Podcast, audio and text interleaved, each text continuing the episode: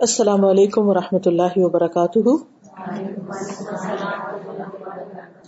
نحمد ونسلی علی رسول کریم اما بعد، فاعوذ باللہ من الشیطان الرجیم۔ بسم اللہ الرحمن الرحیم۔ رب اشرح لی صدری ویسر لی امری۔ واحلل عقدۃ من لسانی یفقهوا قولی۔ اچھا اس سے پہلے کہ میں درس شروع کروں، آپ سے کچھ بات کرنا چاہتی ہوں اور وہ یہ کہ ہر انسان کی زندگی میں کچھ خواہشات ہوتی ہیں، کچھ چاہتے ہوتی ہیں۔ انسان کچھ چیزوں کے بارے میں سوچتا ہے۔ کچھ چیزیں اس کے دل میں ہوتی ہیں کہ کاش ایسا ہو جائے، ایسا ہو جائے۔ یہ ہو جاتا تو کتنا اچھا ہوتا یا یہ کہ میں چاہتی ہوں کہ ایسا ہو۔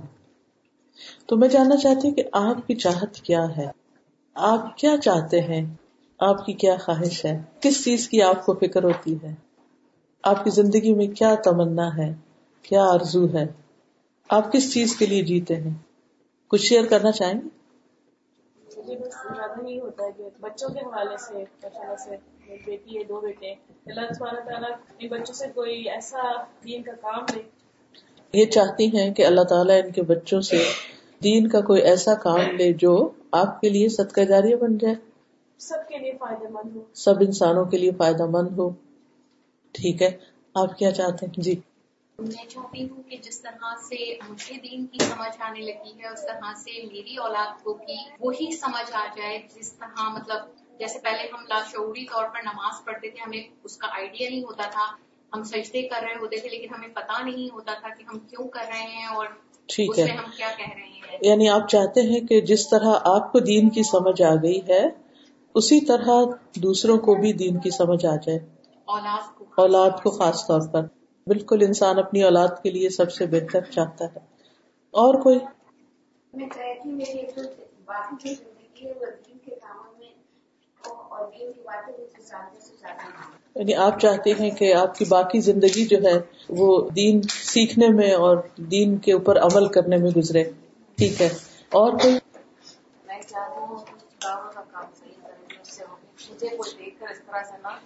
آپ چاہتے ہیں کہ آپ کو دیکھ کر کوئی مسلمان بن جائے؟ یہ اور واقعی یہ بہت ایسی خواہش ہے، میرے خیال ہے، ہم میں سے ہر مسلمان کے دل کے اندر یہ خواہش ہے۔ رات میں کسی بیمار کو دیکھنے کے لیے ہاسپٹل میں گئی تو جس روم میں جن کو میں وزٹ کر رہی تھی، ان ان کے ساتھ ہی دوسری طرف اسی روم میں ایک اور خاتون بھی تھی جو بالکل اپنی آخری اسٹیجز پر تھی۔ تو ڈاکٹر نے ایک طرح سے بس یہی کہا کہ کچھ دن کی مہمان ہو سکتی ہیں۔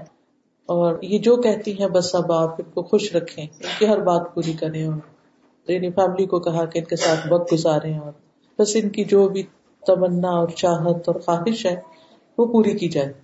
بس ان کو یعنی اب یہ مزید زندہ تو نہیں رہ سکتی، لیکن ہر انسان کی زندگی میں کچھ چاہتے اور کچھ خواہشات ہوتی ہیں۔ تو جو بھی ہے اب یہ پوری کر لیں۔ نہ کچھ کھانے سے ان کو روکے نہ ان کو کچھ کہنے سے، بس کرنے دیں جو کرنا چاہتے لیکن ظاہر انسان بستر مرگ پر لیٹ کر کر بھی کیا سکتا ہے۔ کچھ کر تو نہیں سکتا۔ سوائے اس کے کہ زیادہ تر یہ کہ وہ کچھ باتیں کر لے گا، کچھ کھا پی لے گا۔ لیکن آپ یقین کریں کہ جب میں گزر رہی تھی تو گزرتے ہوئے میں نے ان پہ ایک اچھی بھرپور نگاہ ڈالی۔ اور بہت ہی رونا آیا بلکہ میں جب نکلی تو میں رو رہی تھی۔ اور میں صرف دعا کر رہی تھی۔ میں یہی سوچ رہی تھی کہ اس کے بعد کیا ہوگا۔ مرنا تو ہم نے بھی ہے۔ ہمیں نہیں پتا اس سے پہلے ہم ہی چلے جائیں۔ لیکن ایک شخص جو صرف دن گن رہا ہے کہ چند دن باقی ہے میری زندگی کے، اس کی تمنا اور خواہش زیادہ سے زیادہ کیا ہے؟ کیا یہ اسی طرح کفر پہ مر جائیں گی؟ کیا یہ لا الہ الا اللہ کہے بغیر مر جائیں گی؟ پھر آگے کیا ہوگا؟ جب میں واپس آئی تو وہی چیز میرے ذہن پر تھی۔ رات کے وقت میں گئی تھی۔ جب میں بستر میں لیٹی تو وہ سوچ میرا پیچھا نہیں چھوڑی تھی۔ میں پھر رونا شروع ہو گئی۔ اور مجھے ایسے لگا جیسے گہرا کنواں ہے جس میں کوئی گرنے لگا ہے اور وہ آگ سے بھرا ہوا ہے اور میں اس کو بچا نہیں سکتی۔ میں کچھ بھی نہیں کر سکتی۔ اور اس شخص کو بھی نہیں پتا کہ اگر وہ اسی کفر کی حالت میں مرتا تو اس کے ساتھ کیا ہوگا۔ ہم کن چیزوں میں پڑے ہوئے ہم کیا کر رہے ہیں؟ ہماری کیا کوشش تو یہ خواہش رکھنا اور یہ تمنا رکھنا کہ سب لوگوں تک دین پہنچ جائے۔ سب لوگ اللہ کو پہچان لیں یعنی آخرت میں سب کامیاب ہو جائیں۔ ہم میں سے ہر ایک کی خواہش ہونی چاہیے۔ تو میں سوچتی ہوں کہ بستر مرگ پر انسان زیادہ زیادہ کیا خواہشات رکھ سکتا ہے؟ اور اس کی کتنی خواہشات پوری ہو سکتی سب پوری بھی نہیں ہو سکتی۔ بہت سی چیزیں جو ہم چاہتے ہیں کہ کریں، آج ہمارے پاس وقت ہے اور ہم کر سکتے ہیں، لیکن کل وہ وقت نہیں ہوگا جب زندگی اختتام کو پہنچ جائے گی اور مرنے کے بعد ہم اس میں سے کوئی بھی کام نہیں کر سکیں گے جو ہم آج کر سکتے ہیں۔ لیکن ہم اپنے اس وقت کی قدر نہیں کرتے۔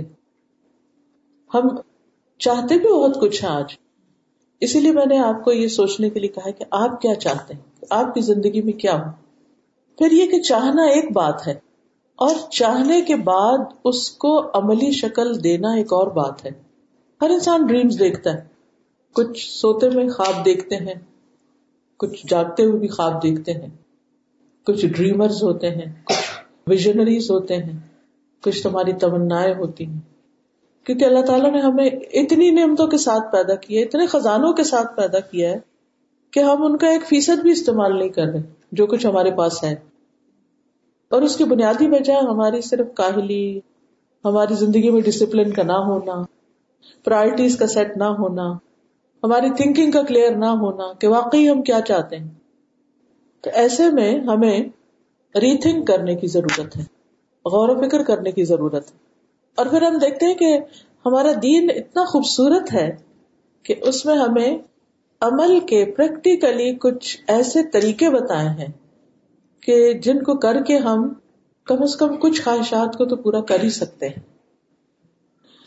ہماری عام طور پر خواہشات کیا ہوتی ہیں؟ زیادہ تر ہماری خواہشات جو ہیں، جن کا ہم پبلک میں ذکر نہیں کرتے، ہم دوسروں کے سامنے ذکر نہیں کرتے، وہ ہمارے دل کے اندر ہی ہوتی ہیں۔ اور بہت سی خواہشات ہماری صرف دنیا کے بارے میں ہوتی ہیں۔ ایک عام ایوریج شخص جس کو دین کی سمجھ نہیں، آپ سب تو وہ ہیں جنہیں ماشاء اللہ دین کی کچھ سمجھ بھی ہے، دین سے محبت ہے، دین سیکھ بھی رہے ہیں، کچھ سکھا بھی رہے ہیں، اور دین کے لیے جینے کا بھی ایک شوق ہے۔ لیکن ایک عام ایوریج شخص جو دنیا میں آتا ہے، چاہے مسلم ہو یا نان مسلم اس کے دل کے اندر عموماً کیا خواہشات ہوتی ہیں؟ ایک عام انسان کیا خواہش رکھتا ہے؟ مثلاً کیا چاہتا ہے وہ؟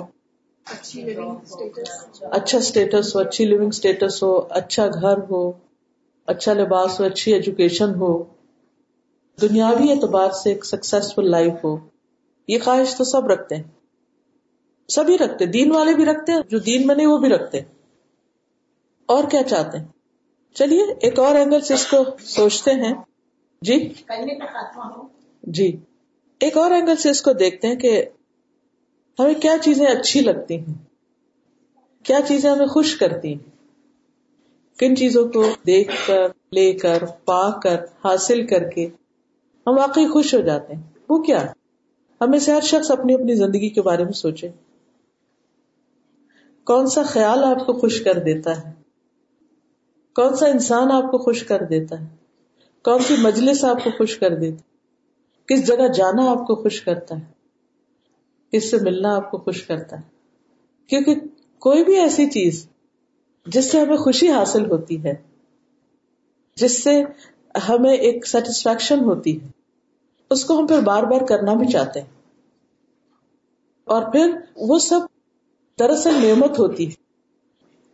اور ان نعمتوں کو ہم چاہتے ہیں کہ ہم پالیں یا وہ ہمارے پاس باقی رہیں، وہ ختم نہ ہو کچھ گھڑیاں ایسی ہوتی ہیں کہ ہم چاہتے ہیں کہ یہ گھڑیاں کبھی ختم نہ ہوں۔ اور کچھ وقت ایسے ہوتے ہیں کہ ہم سوچتے ہیں کہ کب گزرے گا یہ وقت۔ کب ہماری جان خلاصی ہوگی۔ کب ہم یہاں سے اٹھیں گے، کب جائیں گے، کب نکلیں گے۔ پھر انسان کی خواہشات مختلف طرح کی بھی ہوتی ہیں۔ کچھ اس کی دین سے متعلق ہوتی ہیں، کچھ اس کی دنیا سے متعلق ہوتی ہیں۔ کچھ اپنی ذات سے متعلق اس کی ہوتی کچھ اپنے بچوں سے متعلق ہوتی ہیں۔ کچھ مال سے متعلق ہوتی ہیں۔ یعنی ڈفرنٹ گولز ہوتے ہیں ہماری زندگی میں، جن کو ہم اچیو کرنا چاہتے ہیں۔ ان سب چیزوں سے اوپر بڑھ کے ہماری اپنے رب کے بارے میں، آخرت کے بارے میں، اپنے انجام کے بارے میں بھی کچھ خواہشات ہوتی ہیں۔ کہ کچھ چیزیں ہم چاہتے ہیں۔ جب آپ اللہ سبحانہ و تعالیٰ کے بارے میں سوچتے ہیں تو آپ کا کیا دل چاہتا ہے کہ اللہ تعالیٰ آپ کے ساتھ کیا معاملہ کرے؟ کیا چاہتے ہیں؟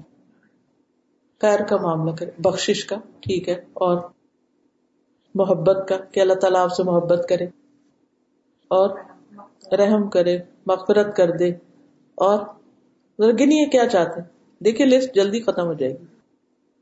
اس لیے اس کے بارے میں ہم بہت زیادہ سوچتے نہیں۔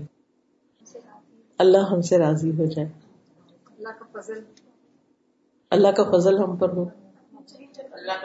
اللہ اپنے محبوب بندوں میں ہم کو شامل کر لے۔ ویری گڈ ہمیں اللہ تعالیٰ کا دیدار نصیب ہو۔ یس اور اللہ تعالیٰ ہمیں یاد کریں۔ جب ہم کسی انسان کو یاد کرتے ہیں تو ہمارا یہ دل چاہتا ہے کہ وہ بھی ہمیں یاد رکھے؟ ہاں؟ وہ بھی ہمیں یاد رکھے اور خاص طور پر کب یاد رکھے؟ کیا کہتے ہیں عموماً لوگوں کو؟ کہاں یاد رکھے ہم؟ ہاں یس دیکھے سب کو یاد ہے ہم یہی چاہتے ہیں کہ اپنی دعاؤں میں ہمیں یاد رکھیں۔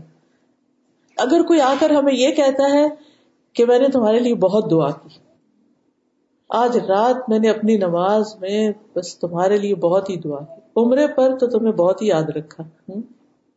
حج پر تمہارے لیے بہت دعائیں کی۔ میں تو اٹھتے بیٹھتے تمہیں دعائیں دیتی ہوں۔ کیسا لگتا ہے؟ خوشی ہوتی ہے نا؟ ایک عام انسان ہے، جب یہ کہتا ہے کہ میں نے تمہیں یاد رکھا، تو ہمیں بہت خوشی ہوتی ہے کہ کسی نے ہمیں یاد کیا۔ کوئی ہمیں سلام بھیج دے، کوئی میسج بھیج دے، اور خاص طور پر وہ جس کو ہم چاہتے ہوں۔ تو ہمیں بہت خوشی ہوتی لیکن اگر ہمیں یہ پتا چل جائے کہ اللہ سبحانہ تعالیٰ بھی ہم کو یاد کرتا ہے اللہ تعالیٰ بھی ہمارا ذکر کرتا ہے۔ تو خوشی کتنی ہوگی؟ کتنی خوشی ہوگی؟ ہوگی یا نہیں ہوگی؟ بہت ہوگی۔ بہت اور اس شخص کو اتنی ہی زیادہ خوشی ہوگی جو اللہ سبحانہ تعالیٰ کی عظمت اور مقام کو پہچانتا ہے۔ جتنا زیادہ پہچانتا ہے، اتنا ہی زیادہ وہ خوش ہوگا کہ میرا رب مجھے یاد کرتا ہے۔ ہمیں سے ہر ایک کی تمنا ہوگی کہ میرا رب مجھے نہ بھولے۔ اب آپ دیکھیے کہ جب بھی ہماری کسی چیز کی خواہش ہوتی ہے، تو پھر اس کے بعد ہم اس کے حصول کی کوشش بھی کرتے ہیں کہ وہ چیز ہمیں حاصل ہو جائے۔ جو ہم چاہتے، ایسا نہیں ہوتا کہ ہم اپنے بچوں کے لیے کچھ چاہتے ہیں، یا اپنے اچھے خاتمے کے لیے چاہتے ہیں، یا دنیاوی جو ہمارے گولس ہیں کہ مال حاصل ہو، یا گھر حاصل ہو، یا کچھ اور، تو پھر ہم بیٹھ نہیں رہتے۔ پھر ہم کیا کرتے ہیں؟ ایفرٹ اسٹرگل کوشش، محنت۔ سب کچھ اپنا لگا دیتے ہیں۔ اور کچھ ڈریمس تو ایسے ہوتے ہیں کہ جس کے لیے ہم بہت کچھ قربان کر دیتے ہیں۔ جس بچے کو ڈاکٹر بننے کا شوق ہے یا کچھ خاص چیز بنانے کا شوق ہے۔ آپ نے سائنٹسٹ کی زندگیاں دیکھی ہوگی کہ جب وہ کوئی انوینشن انہوں نے کی یا کوئی نئی چیز لے کر آئے تو انہوں نے کیسی زندگی گزاری؟ نارمل نہیں گزاری۔ ایک اب نارمل سی زندگی ان کی ہوتی ہے۔ ان کے بال بڑے ہوئے، ان کا حال ان کو اپنی ہوش نہیں ہوتی، نہ کھانے کی ہوش ہے، نہ سونے کی، نہ دن کی، نہ رات کی۔ جب ہم پڑھتے ہیں کہ امام بخاری رات کو کئی بار اٹھتے، چراغ جلاتے، کتاب کھولتے، پڑھتے، پھر بند کر دیتے، پھر چراغ بجھا دیتے، پھر سو جاتے، پھر اٹھتے، پھر اس کے بعد پھر چراغ جلاتے۔ اب اس وقت یہ نہیں تھا کہ کہیں ٹچ بٹن سے آپ کو لائٹ آن ہو گئی اور بند ہو گئی، نہیں۔ بار بار جلانا ہوتا تھا اور بجھانا ہوتا تھا۔ ہمیں بڑی حیرت ہوتی ہے کہ یہ کیسی زندگی ہے کہ بار بار جاگ رہے ہیں اور سو رہے ہیں اور جاگ رہے ہیں؟ لیکن وہ ایک پیشن تھا نا۔ اس کے لیے انہوں نے کام کیا۔ ان کی زندگی، ہم جیسی زندگی تھوڑی تھی کہ بس سوئے تو بس سوتے ہی چلے گئے اور خواہش کیا ہے زیادہ سے زیادہ سونے۔ اچھا ابھی تو، ابھی بہت وقت ہے۔ اور آج تو سنڈے آئے تو سونا ہی چاہیے۔ اچھا، ہفتے بھر کی نیند پوری کریں گے آج۔ تو جن لوگوں کے خواب ہوتے ہیں نا اور وہ خوابوں کی تکمیل چاہتے ہیں۔ پھر وہ زیادہ سوتے نہیں ہیں۔ ان کو نیند اچھی بھی نہیں لگتی۔ لٹرلی نیند نہیں اچھی لگتی۔ سونے کا شوق نہیں ہوتا ان کو، سونے سے محبت نہیں ہوتی۔ ان کو سونا گراہ گزرتا ہے۔ بس وہ ضرورت کا سوتے ہیں۔ کچھ عرصہ پہلے میری ڈاکٹر ذاکر سے ملاقات ہوئی۔ میں نے ان سے پوچھا، آپ کتنا سوتے ہیں؟ تو کہنے میں ایک ڈیڑھ گھنٹہ سو جاؤں تو کافی ہو جاتا ہے میرے لیے۔ اور لٹرلی وہ ایک ڈیڑھ گھنٹے کی نیند۔ ایسے ہی تو نہیں، اتنی اتنی ٹیکسٹ یاد ہو گئی زبانی، اور وہ کھڑے کھڑے اتنے ریفرنس بولتے چلے جاتے ہیں، بولتے چلے جاتے ہیں، بولتے چلے جاتے ہیں۔ آپ کا خیال ہے کہ وہ ایسی کوئی کسی اچانک ہی ان کے اندر کچھ آ گیا؟ نہیں۔ تو میں نے مجھ سے پوچھا کہ آپ نے اس کو کیسے ریٹین کر؟ تو کہتے کہ اس کو یاد رکھتا ہوں، بار بار کرنا پڑتا ہے۔ ایسا نہیں کہ ایک دفعہ پڑھ لیا اور اس کے بعد یاد ہو گیا۔ لیکن ایک شوق ہے نا، ایک پیشن تو زندگی میں جن بھی لوگوں نے بڑے بڑے کام کیے ہیں، انہوں نے پھر باقی چیزوں کو اس پر قربان کیا ہے۔ تب انہیں وہ چیز ملی، تب وہ چیز حاصل ہوئی۔ آپ دیکھیں کہ جب آپ اوور ایکسائٹیڈ ہوتے ہیں تو کیا آپ کو نیند آتی ہے؟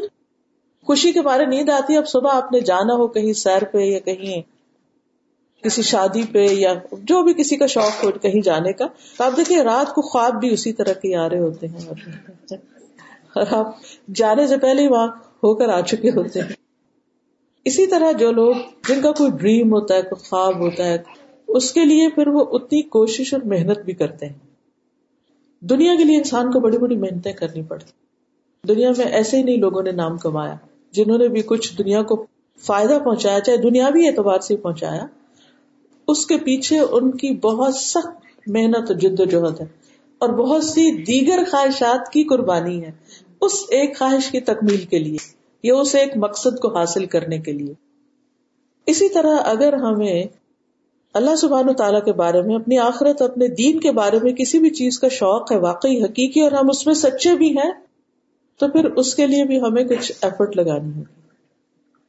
اور جب میں نے اس پر غور کیا تو میری حیرت کی انتہا نہ رہی کہ اللہ سبحان و تعالیٰ نے ہم سے بہت تھوڑی چیزوں کا مطالبہ کیا یعنی تھوڑے سے عمل پر بہت بڑی بڑی جزا رکھی ہے۔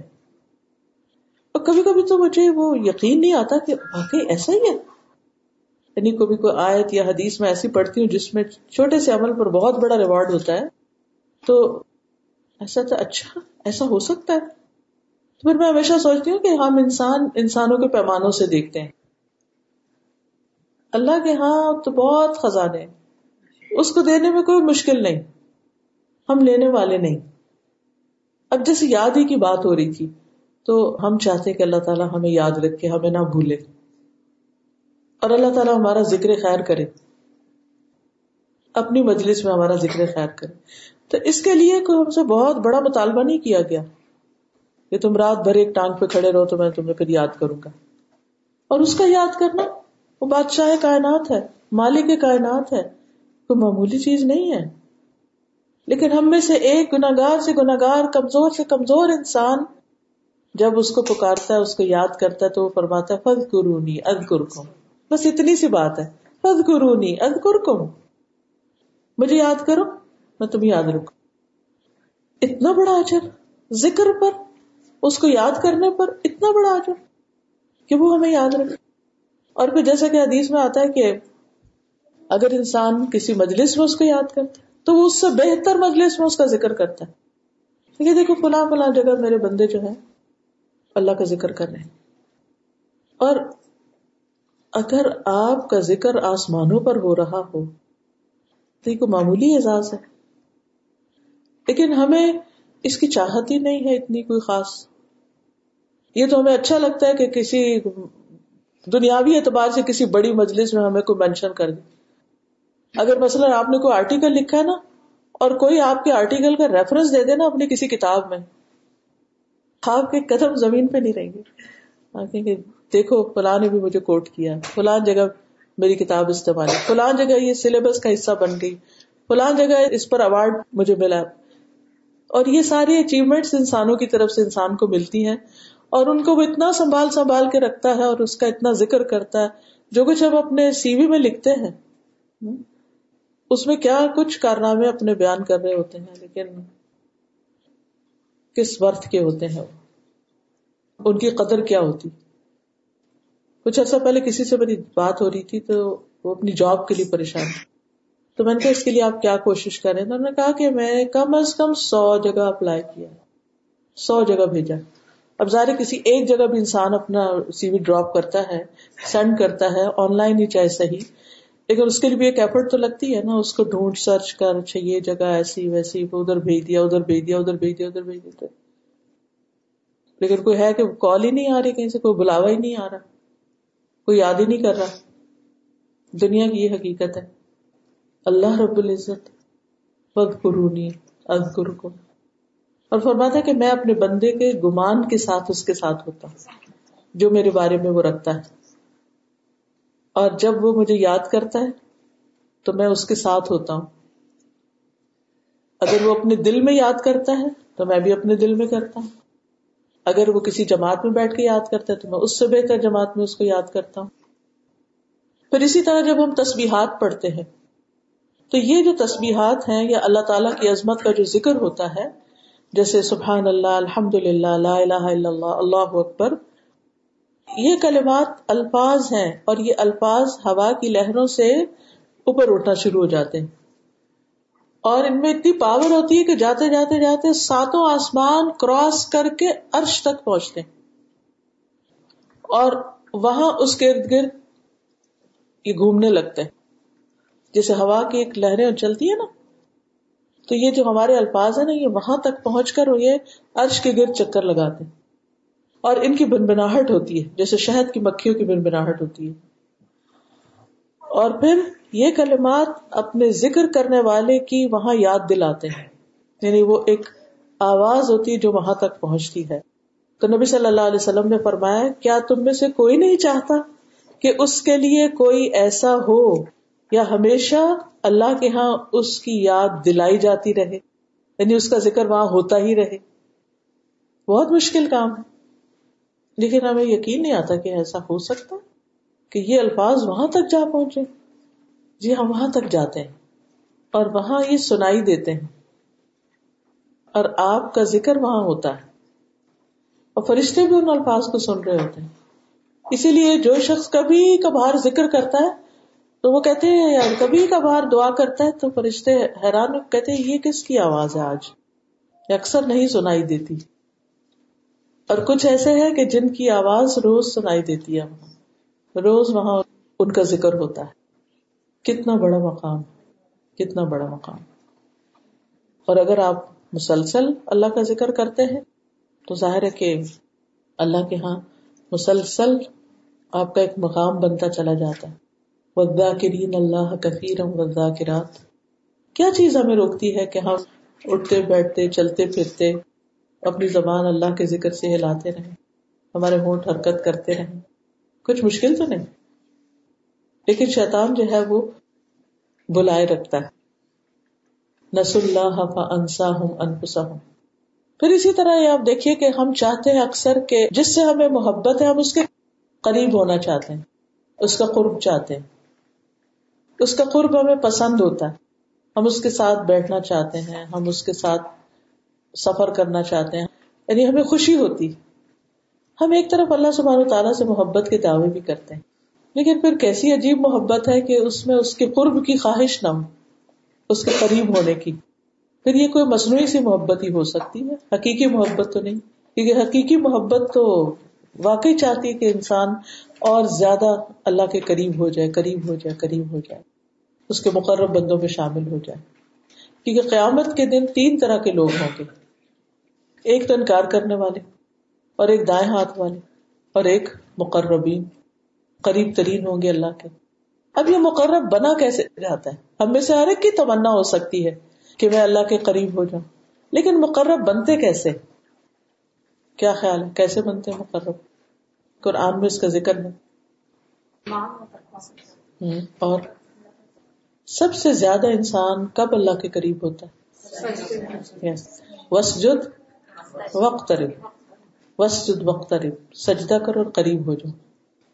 لیکن ہمارے سجدے کیسے سجدے؟ ہم زمین پہ سر رکھتے ہیں اور اٹھا لیتے یعنی دل لگا کے سجدہ نہیں کرتے.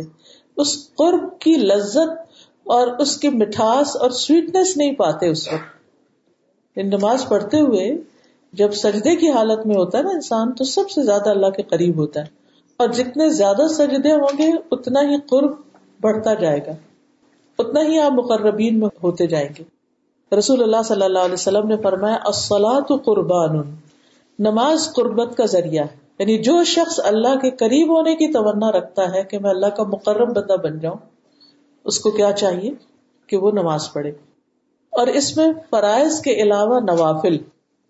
رسول اللہ صلی اللہ علیہ وسلم نے فرمایا، اللہ فرماتے ہیں، جو شخص میرے کسی دوست کی تزلیل کرتا ہے اس کو ذلیل کرتا ہے، تو میرے ساتھ جنگ کو حلال کر لیتا ہے۔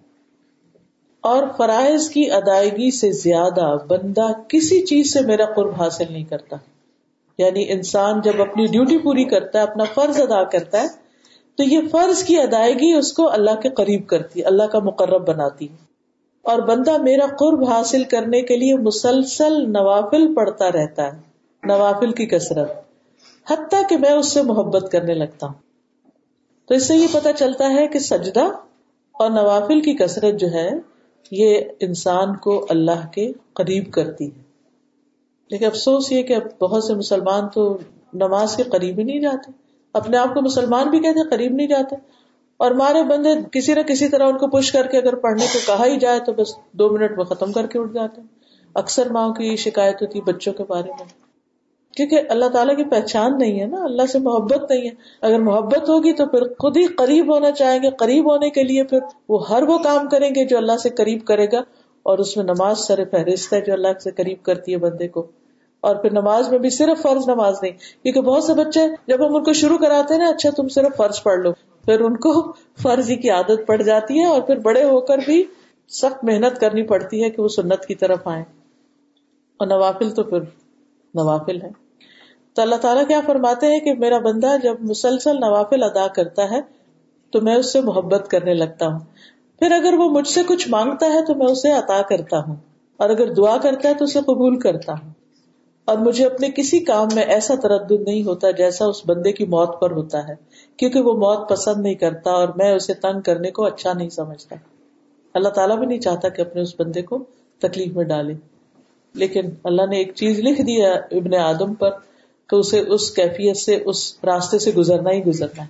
وہ ایک تنگ گلی ہے جس کے اندر سے ہم سب کو گزر کر ہی جانا ہے آگے۔ اس کے بغیر نہ آگے کی جنت ہے اور نہ راحتیں اور نہ نعمتیں۔ تو بہرحال کہنے کا مقصد یہ ہے کہ انسان اگر واقعی چاہتا ہے کہ اللہ کے قریب ہو، تو پھر نوافل، اور نوافل میں بھی تحجد کی نماز۔ خصوصاً آج کل آپ دیکھیے کہ راتیں کتنی لمبی ہیں۔ صبح آٹھ بجے کے قریب سورج نکلتا ہے اور شام کو پانچ بجے غروب ہوتا ہے۔ کتنے گھنٹے کی رات ہو گئی؟ پندرہ گھنٹے کی۔ بہرحال، اب آپ دیکھیے تحجد جو ہے وہ بھی اللہ کے قرب کا ذریعہ ہے۔ نواب ہی کیونکہ رات کے آخری حصے کی نماز ہے۔ ویسے تو قیام اللیل رات کے کسی حصے میں بھی آپ پڑھ سکتے ہیں۔ یاد رکھیے کہ اگر مثلاً آپ کی جاب ایسی ہے کہ آپ کو صبح صبح جاب پہ جانا ہے، آپ کے پاس اتنا ٹائم ہی نہیں ہے کہ آپ تحجد ادا کر سکیں، تو آپ سونے سے پہلے چاہے دو نوافل ادا کریں، وہ آپ کی قیام اللیل شمار ہوگی۔ آج کل تو سردیاں ہیں، راتیں لمبی ہیں، آپ تحجد اٹھ کے بھی پڑھ لیتے ہیں یا قیام اللیل کر لیتے ہیں۔ لیکن جب گرمیاں آ جاتی ہیں، راتیں بہت چھوٹی ہو جاتی ہے اور مشکل ہوتا ہے کہ آپ ایک دفعہ سو کے دوبارہ جلدی اٹھ سکیں۔ تو اس صورت میں سونے سے پہلے اگر آپ نوافل پڑھتے ہیں، اور اگر زیادہ نہیں تو کم از کم دو بھی پڑھ لیتے ہیں، تو آپ ان لوگوں میں شامل ہو جاتے ہیں جو رات کی نماز ادا کرتے ہیں۔ تو اس طرح وہ آپ کی رات کی نماز شمار ہو جائے گی۔ تو اگرچہ آخری حصے میں اٹھنا زیادہ اجر کا باعث ہے یعنی سحری کے وقت، لیکن اگر وہ ناممکن ہو تو پھر اس صورت میں جب بھی آپ رات کو پڑھ لیں۔ لیکن آخری حصے میں بندہ اپنے رب کے بہت زیادہ قریب ہوتا ہے۔ یعنی فجر سے پہلے کا جو وقت ہوتا ہے۔ تو رسول اللہ صلی اللہ علیہ وسلم نے فرمایا، رات کے آخری حصے میں بندہ اپنے رب سے بہت زیادہ قریب ہوتا ہے۔ پھر اگر تم اس وقت اللہ کا ذکر کرنے والوں میں سے ہو سکو تو ایسا کرو۔ مثلا اگر آپ کی آنکھ کھل جاتی ہے اور آپ نہیں اٹھ سکتے بیڈ سے بیمار ہیں، تھکے ہوئے ہیں، کوئی بھی وجہ ہے۔ لیکن سائڈ پر پلٹتے ہوئے آپ کی آنکھ کھل جاتی ہے، آپ کو پتا چل جاتا ہے کہ رات کے دو بج رہے ہیں۔ تو بہت ہی بہترین وقت ہے دعائیں مانگنے کا۔ کوئی نہ کوئی دعا ضرور مانگ لیا کیجیے۔ کچھ تصبیحات ہی پڑھ لیا کیجیے۔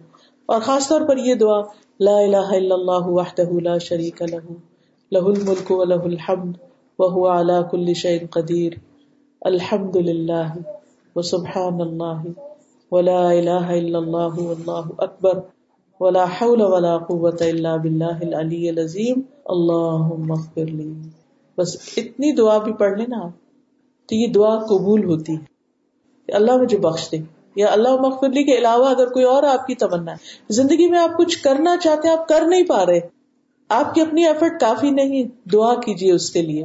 اور جتنی تڑپ کے آپ خود اپنے لیے دعا کر سکتے ہیں، کوئی اور نہیں کر سکتا. کسی کو بھی آپ کہیے ضرور کریں گے دوسرے بھی آپ کے ساتھی، دوست، ماں باپ، لیکن جو جو شدت آپ کی اپنی دعا میں ہوگی، وہ کسی اور کی دعا میں نہیں ہو سکتی کیونکہ آپ اس کیفیت سے گزر رہے ہیں۔ وہ آپ کی ڈریم ہے، وہ آپ کا پیشن ہے، وہ آپ کا کام ہے۔ اس کو آپ ہی بہتر سمجھتے ہیں۔ اس کی کیا ویلو ہے؟ دوسرے تو نہیں سمجھتے۔ رب سے مانگے آنکھ کھل جائے، غنیمت سمجھے۔ بس لا الہ الا اللہ وعدہ پڑھ کے آخر تک۔ اللہ سے دعا کرے ان شاء اللہ دعا قبول ہوگی اور اللہ تعالیٰ وہ کروائے گا جو آپ چاہتے ہیں۔ پھر اسی طرح انسان اگر چاہتا ہے کہ اللہ تعالیٰ کا قرب حاصل کرے تو صدقہ خیرات سے کام لے۔ صدقہ کرنے والوں میں شامل ہو۔ کیونکہ جب انسان اللہ کا قرب چاہنے کے لیے صدقہ کرتا ہے تو واقعی انسان کو ایسی لذت نصیب ہوتی ہے جس میں انسان کسی سے نہ بدلا چاہتا ہے، نہ شکریہ چاہتا ہے، نہ کوئی تعریف۔ کچھ بھی نہیں چاہتا۔ صرف اپنے رب کو راضی کرنا چاہتا ہے۔ سو کا یہ جیسے حضرت ابو بکر صدیق رضی اللہ تعالیٰ عنہ کے بارے میں وہ آیات نازل ہوئی تھی، جب وہ مکہ میں ان غلاموں کو آزاد کراتے تھے، اپنا قیمتی مال دے کر اور بعض اوقات منہ مانگے دام دے کر، جیسے حضرت بلال کو آزاد کرایا تھا انہوں نے۔ تو ان کے والد نے کہا ان کو جیسے باپ اکثر مشورہ دیتے ہیں بزنس کے معاملے میں یا مال خرچ کرنے کے معاملے میں اپنے بیٹوں کو۔ کہنے لگے کہ دیکھو بیٹا، اگر تم جوان جوان قسم کے غلاموں کو آزاد کراؤ نا، تو کل یہ تمہارے کسی کام بھی آئیں گے یاد رکھیے کہ ان کے والد جو ابو قحافہ تھے، وہ پتہ ہے مکہ کے دن مسلمان ہوئے تھے۔ حضرت ابو بکر سب سے پہلے ہو گئے تھے، لیکن وہ بہت دیر سے ہوئے تھے۔ اور حضرت ابو بکر کے بعد زندہ بھی رہے تھے۔ بہرحال، اب ہوا یہ کہ ابو بکر رضی اللہ عنہ کسی اور نیت سے غلام آزاد کر رہے تھے۔ کوئی کمزور ہو، بوڑھا ہو، بیمار ہو، جو بھی ظلم و ستم کا شکار ہے، اس کو ظلم و ستم سے نجات دلانے کے لیے، مشکین کے چنگل سے چھڑانے کے لیے وہ اپنا پیسہ لگاتے اور ان کو آزاد کرا دیتے تھے۔ کیونکہ انہیں ان سے کچھ نہیں چاہیے تھا کہ یہ کل میری کوئی مدد کرے یا میرے کسی کام آئے نہیں۔ تو اللہ سبحان تعالیٰ نے کیا فرمایا؟ من واتقى وصدق بالحسنى، صدیق صدق بالحسنى، فسنيسره لليسرى۔ اور پھر واما من بخل واستغنى وكذب بالحسنى فسنيسره للعسرى۔ وما يغني عنه ماله اذا تردى۔ ان علينا للهدى وان لنا للاخره والاولى فانذرتكم نارا تلظى لا يصلاها الا الاشقى وسيجنبها۔ اب یہاں سے بات شروع تھی۔ وسيجنبها الاتقى سب سے زیادہ متقی اس آگ سے بچا لیا جائے گا۔ الذي يؤتي ماله يتزكى۔ جو اس لیے مال دیتا ہے کہ وہ پاک ہو جائے۔ اپنے گناہوں سے پاک ہو جائے۔ اس کا تزکیہ ہو جائے۔ وما لأحد عنده من نعمت تجزا اور کسی ایک کے لیے بھی اس کے پاس یعنی کسی کا بھی اس پر احسان نہیں جس کا وہ بدلا دے وہ بدلے کے طور پر کسی کے ساتھ احسان نہیں کرتا ابتغاء وجه رب العالی، مگر اپنے رب اعلی کا چہرہ چاہنے کے لیے، اپنے رب کے دیدار کی خاطر۔ والا سو پیمدا تو جو رب کو راضی کرنے کے لیے خرچ کرتا ہے رب بھی ضرور اس سے راضی ہوگا۔ والا سو لام تاکید کا ہے۔ رب بھی اس سے ضرور راضی ہو جائے گا۔ تو آپ دیکھیے کہ جو شخص اللہ کی رضا کے لیے اپنا مال خرچ کرتا ہے، چاہے اپنے بچوں پہ ہی کر رہا ہے۔ بازو کا ایسا ہوتا ہے نا کہ ہسبینڈ وائف دونوں کام کرتے ہیں۔ اور افسوس کے ساتھ کہنا پڑتا ہے کہ بعض کیسز میں ہسبینڈ جب یہ دیکھتے ہیں کہ وائف کما رہی ہے تو وہ اپنا پیسہ سیو کرنا شروع کر دیتے ہیں۔ گھر کی بنیادی ضروریات پر بھی خرچ نہیں کرتے۔ اور یہی تقاضا کرتے ہیں، یہی چاہتے ہیں کہ بیوی ہی خرچ کرتی رہے۔ یا بعض اوقات وہ کام نہیں کرتے اور بیوی کام کر رہی ہوتی ہے۔ تو ایسے میں جب بہت سا بوجھ فائنینشیل برڈن جو ہے بیوی پر آتا ہے، تو وہ بھی فرسٹریٹ ہوتی۔ کبھی خرچ کرتی ہے اور احسان جتاتی، کبھی خرچ نہیں کرتی۔ اور کبھی کر بھی لیتی ہے تو پھر اپنے آپ پہ کڑتی رہتی۔ تو ان ساری مشکلات سے نکلنے کا حل کیا ہے؟ کہ اگر ایک ہی ہے اور وہ یہ کہ اپنے رب کی رضا کے لیے انسان جو بھی کر سکتا ہے کر دے۔ اور یاد رکھیے کہ عورت اگر اپنے بچوں پہ خرچ کرتی ہے تو اس کے لیے دگنا اجر ہے، کیونکہ وہ اس پر فرض نہیں ہے، وہ احسان کر رہی وہ اس کی طرف سے صدقہ بھی ہے اور سلا رحمی بھی ہے۔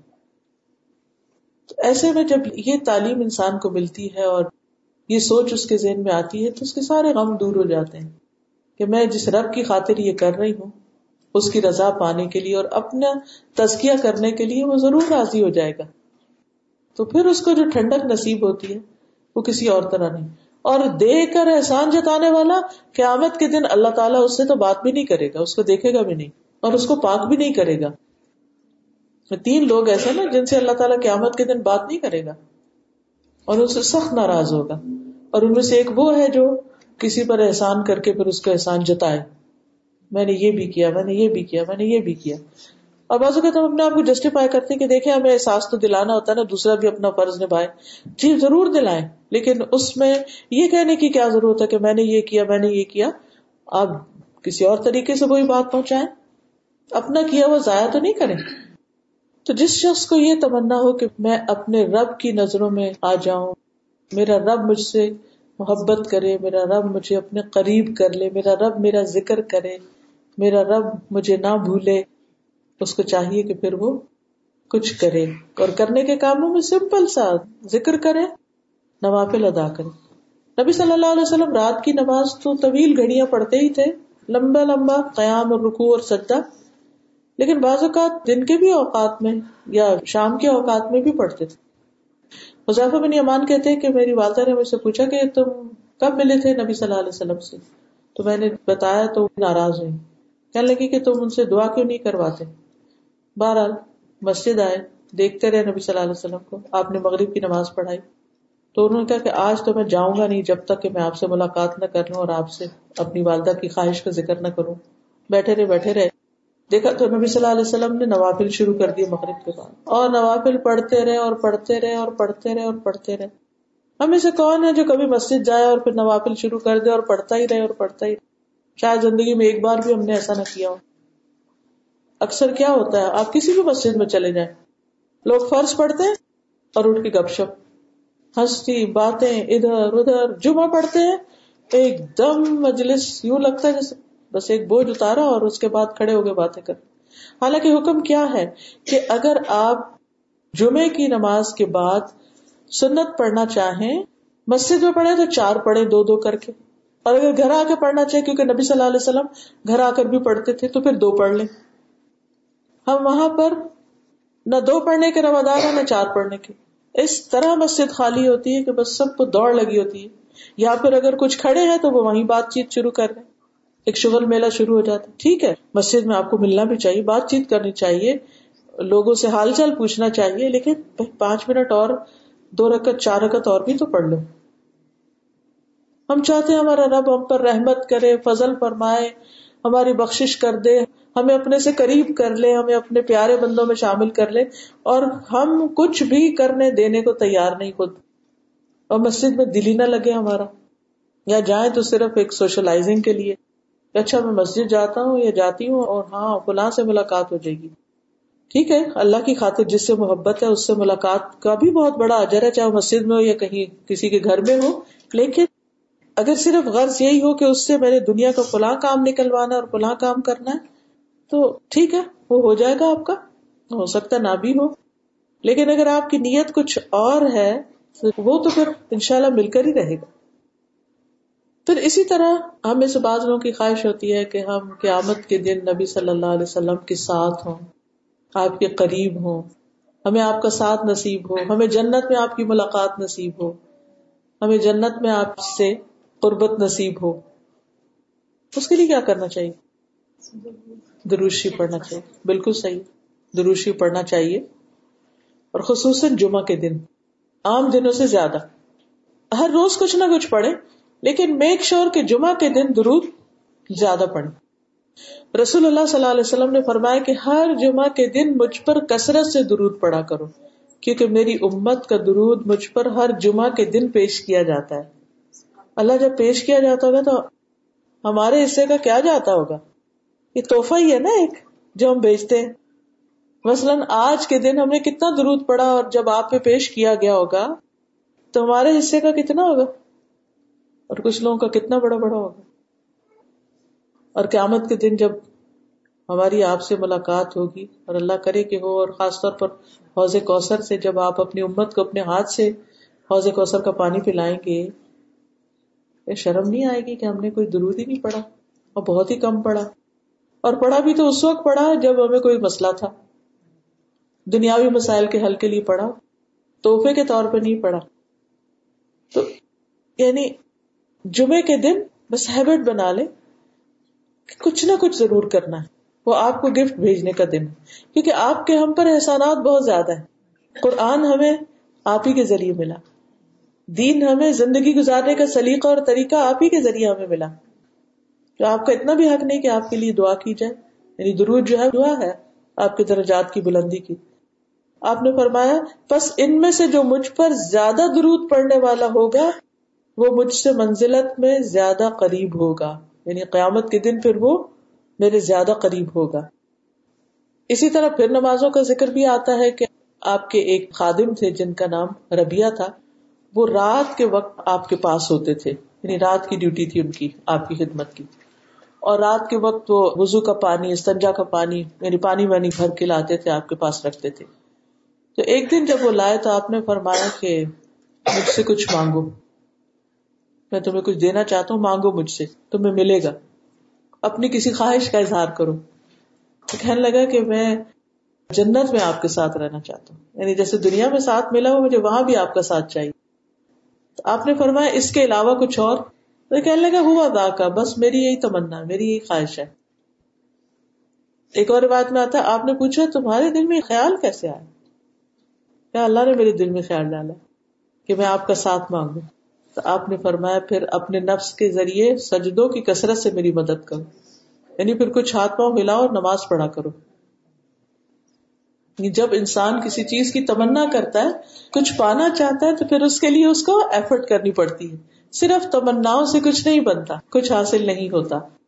اسی طرح یہ بتائیے کہ قیامت کے دن سب سے زیادہ آپ کی مجلس میں آپ کے قریب کون لوگ ہوں گے؟ آپ کے محبوب کون ہوں گے؟ ان کے اندر کیا خاص کوالٹی ہوگی؟ کیا خوبی ہوگی؟ درو شریف کے علاوہ۔ اچھا اخلاق۔ آپ نے فرمایا، یقیناً قیامت کے دن میرے نزدیک تم میں سب سے زیادہ محبوب، ایک تو نا کہ ہم آپ سے محبت کرتے اور ایک ہی کہ آپ ہم سے محبت کریں۔ تو سب سے زیادہ آپ کی محبت ان کے لیے ہوگی، اور فرمایا، میرے سب سے زیادہ قریب بیٹھنے والے وہ ہوں گے جو تم میں سے بہترین اخلاق کے مالک ہیں۔ دنیا میں بھی آپ دیکھیں گے، آپ کس کے قریب ہونا چاہتے ہیں یا کس کو اپنے قریب کرنا چاہتے ہیں، جس کا اخلاق اچھا ہوتا ہے۔ اپنے رشتے داروں میں، دوستوں میں، بچوں میں جس کا اخلاق زیادہ اچھا ہوتا ہے، اس کو انسان اور اس کے قریب رہنا چاہتا ہے اس کو اپنے قریب کرتا ہے۔ تو قیامت کے دن نبی صلی اللہ علیہ وسلم کے بھی قریب تر وہ لوگ ہوں گے جن کے اخلاق اچھے ہیں۔ کوئی سوال ہو آپ کا تو آپ وہ کر سکتے ہیں۔ یہ باتیں ہم سب نے سنی ہوئی ہیں۔ ایسا نہیں کہ یہ باتیں ہمیں پتا نہیں ہے لیکن جب ہم ایک مقصد کو سامنے رکھ کے ان چیزوں پر عمل شروع کر دیتے ہیں تو پھر ہماری زندگی کا حصہ بن جاتی ہے۔ کیونکہ ہمیں پتا ہوتا ہے کہ اس چیز کو حاصل کرنے کے لیے میں یہ دوڑ دھوپ کر رہی ہوں۔ ایک ٹارگیٹ بن جاتا ہے۔ پھر جی ضرور۔ کوئی بات سوال یہ ہے ہمیشہ ہم سنتے ہیں کہ مین کی آپ یہ اچھا کام کریں گے آپ کو ہورے ملے عورتیں اچھا کام کریں گے، انہیں کیا ملے گا؟ اب دیکھیے کہ سب سے بہترین چیز، جنت کی نعمتیں تو ٹینجبل نعمتیں جو بھی ہیں، کھانے پینے کی، انسانوں کی، یہ وہ۔ قرآن مجید میں اللہ تعالیٰ فرماتا ہے، وَلَكُمْ فِيهَا مَا تَشْتَهِي أَنفُسُكُمْ، وَلَكُمْ فِيهَا مَا تَدَّعُونَ۔ جنت میں تمہیں وہ ملے گا جس کی تم خواہش کرو گے۔ جو تمہاری تمنا ہوگی وہ تمہیں ملے گی۔ اور جو بھی تم طلب کرو گے، مانگو گے، جس چیز کو تمہارا دل چاہے گا۔ ٹھیک ہے؟ اب ایک عورت کا دل کس چیز کو چاہتا ہے؟ مرد کے لیے عورت میں بہت اٹریکشن ہے۔ عورت کے لیے مرد میں ہے لیکن اتنی نہیں ہے۔ اور بعض اوقات وہ ایک مرد کی کمپنی کو بھی اپنے لیے ایک بوجھ سمجھتی ہے کہ یہ روز روز کا مطالبہ مجھ سے۔ اس کے لیے اس میں کوئی پلیزر نہیں ہے۔ ہے، مگر اتنا نہیں ہے جتنا مرد کے لیے۔ تو وہ مردوں کے حساب سے اللہ تعالیٰ نے ان کے لیے ایک چیز رکھی۔ عورتوں کے لیے وہ کو بہت بڑی چیز نہیں ہے ان کی خواہشات میں سے۔ اس لیے اس کا ذکر نہیں کیا۔ ہاں جو بھی آپ کی خواہشات اور تمنا ہیں، جتنی بھی وہ پوری ہوں گی۔ اور اللہ تعالیٰ ہر ایک کو راضی کر دے گا۔ اور جب سب کو سب چیزیں مل جائیں گی نا جو وہ چاہتے ہیں، تو اللہ تعالیٰ اپنے آپ دکھائیں گے۔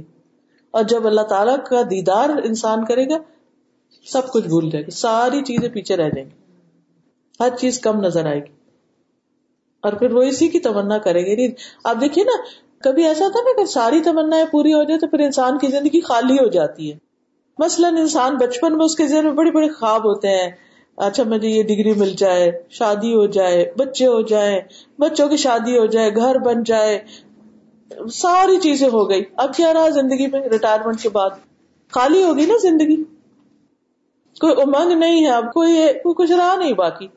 لیکن جن لوگوں کی زندگی میں کوئی ایسی چیز ہوتی ہے جو مرتے دم تک ان کے ساتھ ہوتی ہے، انہوں نے کچھ کرنا ہوتا ہے، تو وہ کبھی بھی ریٹائر نہیں ہوتے۔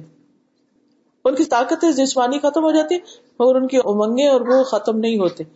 وہ کسی چیز کے لیے جی رہے ہوتے ہیں اور وہ ان کو ہمیشہ جوان رکھتی ہے۔ وہ وہ اپنے آپ کو بڑا بھی نہیں کبھی سمجھتے۔ کیونکہ وہ وہ کر رہے ہوتے جو وہ کرنا چاہتے۔ اب جنت میں جب یہ کہہ دیا گیا تمہاری ساری خواہشات پوری ہو جائے گی، پھر انسان کس لیے جیے وہاں؟ سب کچھ تو مل گیا۔ سو واٹ اب کیا کریں؟ اکثر لوگ یہ کہتے ہیں کہ پھر بور نہیں ہوں گے، وہ سب کچھ ہی مل گیا۔ بچوں کی تمنا کریں گے، اسی وقت مل جائیں گے۔ کھیتی باڑی کی تمنا یعنی کچھ بھی مانگیں گے، سب مل جائے گا۔ اب کیا ہے؟ اب ایک تمنا رہے گی کہ بس اللہ کو دیکھیں۔ اللہ کو دیکھیں اور ہر جمعے دیدار ہوگا ہاں؟ اس کو یوم المزید بھی کہا جاتا ہے، یوم الجمہ کو یوم المزید بھی کہا جاتا ہے۔ اور اللہ سبحانہ تعالیٰ کو جب جنت والے دیکھیں گے، ان کا حسن اور بڑھ جائے گا، ان کی خوشی اور بڑھ جائے گی۔ اور پھر وہ چاہیں گے کہ اچھا پھر دیکھیں۔ تو یہ وہ چیز ہوگی کہ جو ان کے نعمتوں میں بھی اضافہ کرے گی اور ان کی خوشیوں میں بھی اور ان کے لیے ایک انتظار۔ کیونکہ کچھ چیزوں کے ملنے کا جو انتظار ہوتا ہے نا، وہ بھی بڑا خوش کن ہوتا ہے، جس کے لیے انسان جیتا ہے۔ تو وہاں پر یہ ہے جنت میں جینے کی لذت اور مزہ اور خوشی۔ لیکن یہ اچانک وہاں نہیں پیدا ہوتی اس کی یہاں سے تمنا شروع کرنی ہے۔ کہ اللہ ہم تیرا دیدار چاہتے ہیں، تجھے دیکھنا چاہتے ہیں۔ ایک دفعہ چودہ چاند نکلا تھا تو آپ نے فرمایا کیا تم میں سے کسی کو دیکھنے میں مشکل پیش آ رہی لگا نہ کریں۔ کہ اسی طرح تم صاف اپنے رب کو دیکھو گے کہ بیچ میں کوئی پردہ نہیں ہوگا؟ اور جب انسان دیکھے گا تو باقی ہر چیز ہیچ ہو جائے گی۔ قرآن مجید میں آتا ہے للذین احسن الحسن و زیادہ جنہوں نے اچھا کیا ان کے لیے اچھا ہی بدلا ہے اور زیادہ بھی ہے۔ اور یہ زیادہ اللہ کا دیدار ہے۔ اسی لیے اس دیدار کے دن یوم الجمعہ کو یوم المزید کہا جاتا ہے، مزید ملنے کا دن۔ ٹھیک ہے؟ تو اگر ہم یہ چاہتے ہیں تو پھر ہمیں اللہ کا محبوب بننا ہوگا اور ان کاموں کو کرنا ہوگا جو اللہ تعالیٰ کو پسند ہے۔ اور اس کا قرآن میں خوب ذکر ہے، اللہ تعالیٰ محسنین سے محبت کرتا ہے، اللہ تعالیٰ ان لوگوں سے محبت کرتا ہے جو اس کی وجہ سے ایک دوسرے سے محبت کرتے ہیں، ایک دوسرے پہ خرچ کرتے ہیں، ایک دوسرے کی ملاقات کو جاتے ہیں، جو اللہ تعالیٰ کی، اللہ تعالیٰ کا تقوی اختیار کرتے ہیں۔ پوری لسٹ ہے ان لوگوں کے کاموں کی کہ جو اللہ کو پسند ہے تو ایسے کام کرنے چاہیے کہ جس سے اللہ تعالیٰ محبت کرے۔ واخر دعوانا الحمد للہ رب العالمین۔ اللہ تعالیٰ ہمیں عمل کی توفیق عطا سبحانک اللہم و بحمدک اشہد ان لا اله الا انت استغفرك واتوب اليك السلام علیکم ورحمۃ اللہ۔